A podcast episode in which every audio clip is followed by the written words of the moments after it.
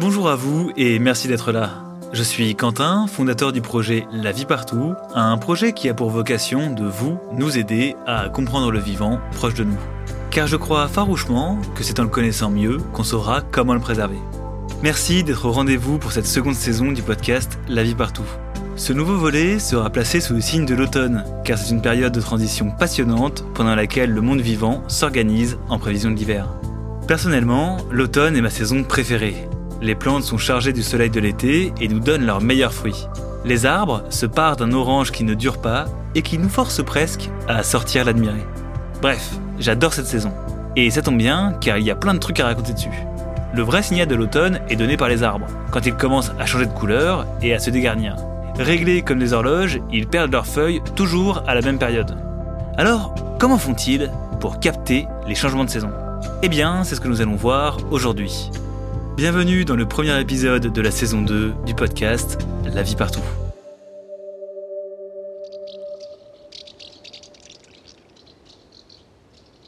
On dit qu'une hirondelle ne fait pas le printemps, mais leur départ signe tout de même la fin de l'été. C'est drôle comme l'automne provoque en nous une certaine nostalgie. Les températures changent peu à peu et nous aimons nous rappeler des souvenirs de l'été passé. Les Japonais, dans leur grande poésie, ont un mot pour cette nostalgie de la saison qui passe. Ce terme, c'est Nagori, qui exprime la nostalgie de la saison qui vient de nous quitter. En France, congé payé oblige, cette nostalgie tient aussi à la fin des vacances, au retour dans nos vies quotidiennes et à la fin de la parenthèse de l'été. Cette nostalgie est encore plus appuyée au moment où les premières feuilles des arbres commencent à tomber. Elle donne le signe que l'hiver n'est plus très loin. La feuille qui tombe, c'est le symbole de l'automne. C'est aussi la manifestation physique du temps qui passe. Et c'est elle également qui donne à l'arbre le signal de la fin de saison. Je vous explique. Ce son, c'est celui du temps qui passe. Enfin, c'est surtout le cas pour nous les humains depuis l'invention de l'horloge et des montres. C'est notre manière de fixer symboliquement cette chose très abstraite qu'est le temps. Les arbres, eux, n'ont pas de montre. Les hirondelles non plus d'ailleurs. Enfin, si ils en ont une, une montre infaillible, qui ne varie jamais, et ce depuis la nuit des temps. Cette montre, c'est le soleil, qui impose son rythme au monde vivant. C'est aussi lui qui permet une grande partie de la vie sur Terre. Comment? Eh bien, grâce aux plantes, évidemment. Ce sont les seuls êtres vivants à être capables de changer les rayons du soleil en nourriture et donc en énergie. Je crois qu'on ne se rend pas bien compte du miracle que c'est. Les plantes se nourrissent de lumière, littéralement. Et c'est cette lumière qui donne aux plantes le signal de l'automne. Mais pour bien le comprendre, eh bien, il faut grimper dans un arbre. Les arbres sont des êtres extrêmement sensibles. Ils sont dotés de capteurs qui leur permettent de capter le moindre changement dans leur environnement. Et parmi ces capteurs, il y a les feuilles. Les feuilles, ce sont un peu les yeux et les bouches des arbres. Dans une feuille se cache la chlorophylle, qui permet la photosynthèse. En gros, la transformation des rayons du soleil en nourriture. Sauf que ces feuilles sont des organes extrêmement complexes à fabriquer et très énergivores pour les arbres. Pour produire une feuille, un arbre dépense énormément d'énergie. C'est d'ailleurs pour ça qu'il les protège dans les bourgeons durant l'hiver, histoire que personne ne vienne lui piquer. L'arbre, c'est un grand pragmatique. Il va choisir d'investir son énergie là où il est sûr que le jeu en vaut vraiment la chandelle. Pour l'arbre, les feuilles sont de grosses usines à nutriments, et comme toutes les usines, elles sont très très gourmandes en énergie. Et ça tombe bien, en été, l'intensité lumineuse est au maximum. Les feuilles sont donc un bon investissement lors de cette période, car en été, elles produisent plus d'énergie qu'elles en consomment. Retenez bien ça, car c'est important pour la suite. Bon, j'arrête d'insister dessus, mais je voulais vous montrer à quel point les arbres entretiennent un lien très étroit avec la lumière. Ils la recherchent, se battent pour elle et poussent haut vers le ciel pour l'atteindre. Ce balai ne s'arrêterait jamais si la durée des jours ne changeait pas. Mais ce n'est pas le cas. Alors pour le comprendre, allons faire un tour dans l'espace.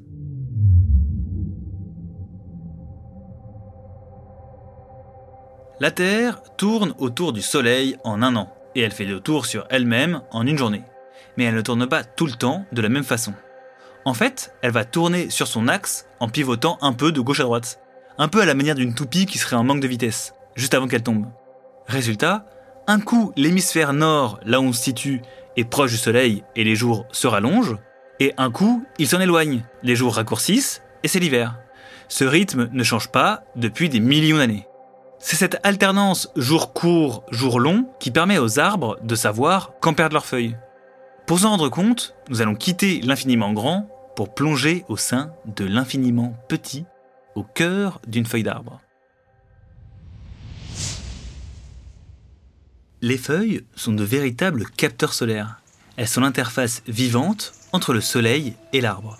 Comme je vous le disais, ce sont un peu les yeux et les bouches des arbres.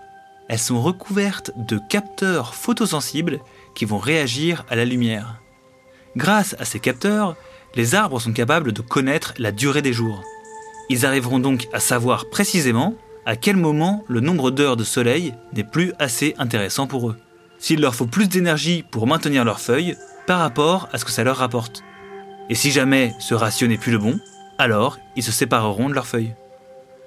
C'est ce qu'il se passe en automne quand les jours deviennent trop courts par rapport aux nuits.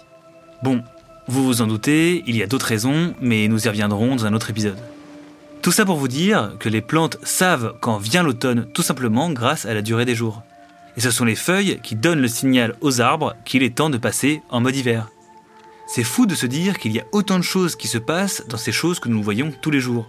Les végétaux sont vraiment loin de végéter. Et j'avoue que ce mot euh, m'énerve un peu quand on sait toutes les choses qui se passent en eux. Voilà, maintenant vous savez comment les plantes se rendent compte de l'arrivée de l'hiver. Évidemment, cela ne se fait pas en un jour, et il a fallu des millions d'années d'évolution pour qu'elles soient capables de le faire. La plupart des plantes tropicales en sont incapables, tout simplement car sous leur latitude, l'hiver n'existe presque pas. Elles n'ont pas intégré en elles la présence de l'hiver et la différence jour-nuit, et se font surprendre par les températures hivernales. Avec cet épisode, je voulais vous montrer à quel point les végétaux sont des êtres complexes, en interaction constante avec leur environnement. Les plantes sont à la base de toutes les chaînes du vivant. Elles sont celles grâce à qui nous autres animaux pouvons exister. Souvent, nous les considérons comme un simple décor, mais elles sont bien plus que ça. Les plantes rendent la planète vivable. Elles fixent l'énergie du soleil sur Terre. Et ça, c'est pas rien. C'est peut-être bête dit comme ça, mais je crois que parfois, il faut insister dessus. Surtout quand, de nos jours, nos concitoyens dégainent la tronçonneuse un peu trop facilement. Merci d'avoir écouté cet épisode, j'espère qu'il vous aura plu. Pour m'aider à le faire connaître, je vous invite à le noter et à le commenter si cela vous est possible. Ça permettra de le faire remonter sur les plateformes d'écoute et de faire découvrir le vivant au grand public. D'ailleurs, si ça vous intéresse, j'ai aussi lancé une newsletter qui s'appelle Comment réensauvager les jardins. Et chaque jeudi, je vous enverrai une fiche par mail avec plein de trucs intéressants dedans. Le lien est en description. Sinon, si vous voulez m'aider à financer ce projet, vous pouvez faire un don sur KissKissBankBank simplement en cliquant sur le lien présent en description ou en cherchant KissKissBankBank la vie partout sur Google.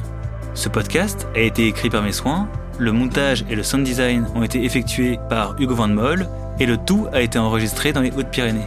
Et aussi, pour les plus curieuses et curieux d'entre vous, les sources m'ayant permis d'écrire cet épisode sont en description. Merci d'être resté jusqu'au bout, prenez soin de vous et à bientôt.